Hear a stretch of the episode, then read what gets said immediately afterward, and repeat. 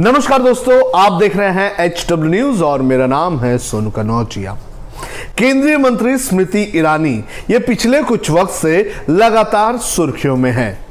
फिर चाहे वो गोवा के रेस्टोरेंट एंड बार का मुद्दा हो या फिर उनका कोई बयान, इस, इन सारी चीज़ों को लेकर स्मृति ईरानी सुर्खियों में चलती आ रही हैं। अब राहुल गांधी को लेकर उन्होंने एक ऐसा बयान दिया है, जिसके बाद लगातार उनके ऊपर सवाल उठ रहे हैं।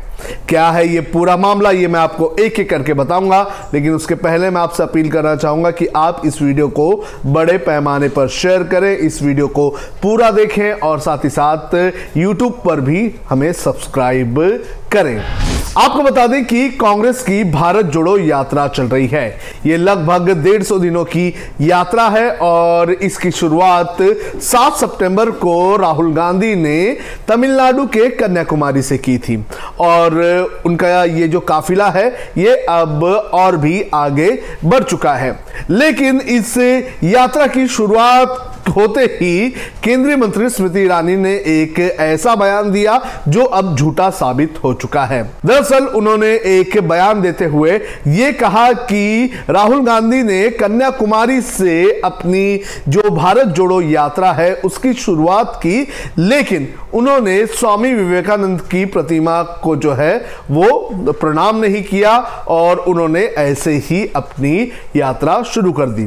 जैसे ही उनका ये बयान आया और जिस तेज तर्रार आवाज़ में उन्होंने ये बयान दिया था, उसके बाद जो कांग्रेस से जुड़े हुए लोग हैं, वो पलटवार करना शुरू हो चुके हैं। उन्होंने केंद्रीय मंत्री स्मृति ईरानी का बयान वाला वीडियो और राहुल गांधी का वो वीडियो जिसमें वो स्वामी विवेकानंद की मूर्ति को प्रणाम करते हुए नज़र आ रहे हैं, वो शेयर किया है और इस वीडियो को शेयर करते हुए उन्होंने स्मृति ईरानी और भारतीय जनता पार्टी पर निशाना साधा है। मैं आपको दिखाता हूँ जो लोग इस वीडियो को शेयर कर रहे हैं, वो किस तरह से वीडियो को शेयर कर रहे हैं। एक साइड आपको बता दें कि वो वीडियो है जिसमें स्मृति ईरानी जो है, वो राहुल गांधी पर निशाना साधते हुए बयान दे रही हैं और दूसरे साइड में राहुल गांधी का वो वीडियो दिखाई दे रहा है जिसके अंदर राहुल गांधी जो है, वो स्वामी विवेकानंद की मूर्ति को प्रणाम करते हुए नज़र आ रहे हैं।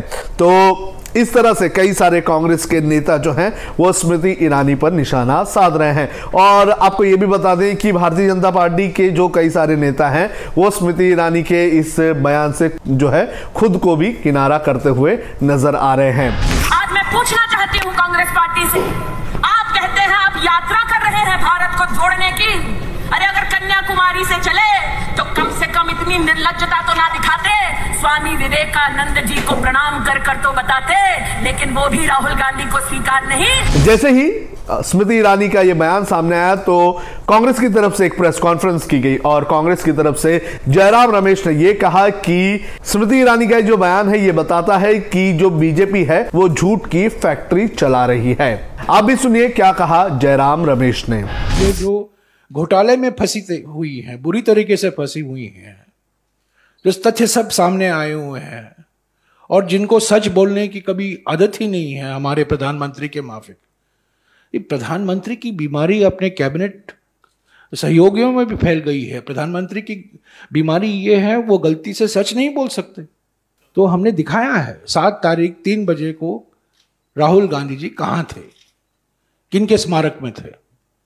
उसका जवाब स्मृति ईरानी दे अगर उनको नया चश्मा चाहिए, मैं वो चश्मा देने के लिए तैयार हूँ। अगर कंटेनर के बारे में मुद्दा बनाना चाहते हैं टी शर्ट के बारे में मुद्दा बनाना चाहते हैं, जूतों के बारे में इसको मुद्दा बनाना चाहते हैं तो ये बिल्कुल साफ़ है कि ये घबराए हुए हैं, ये परेशान हैं।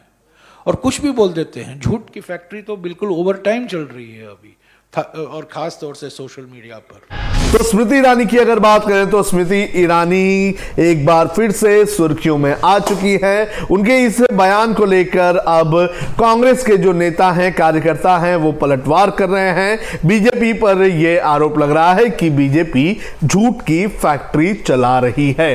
आपको क्या लगता है इस पूरे मामले पर आप भी कमेंट करके हमें ज़रूर बताएँ।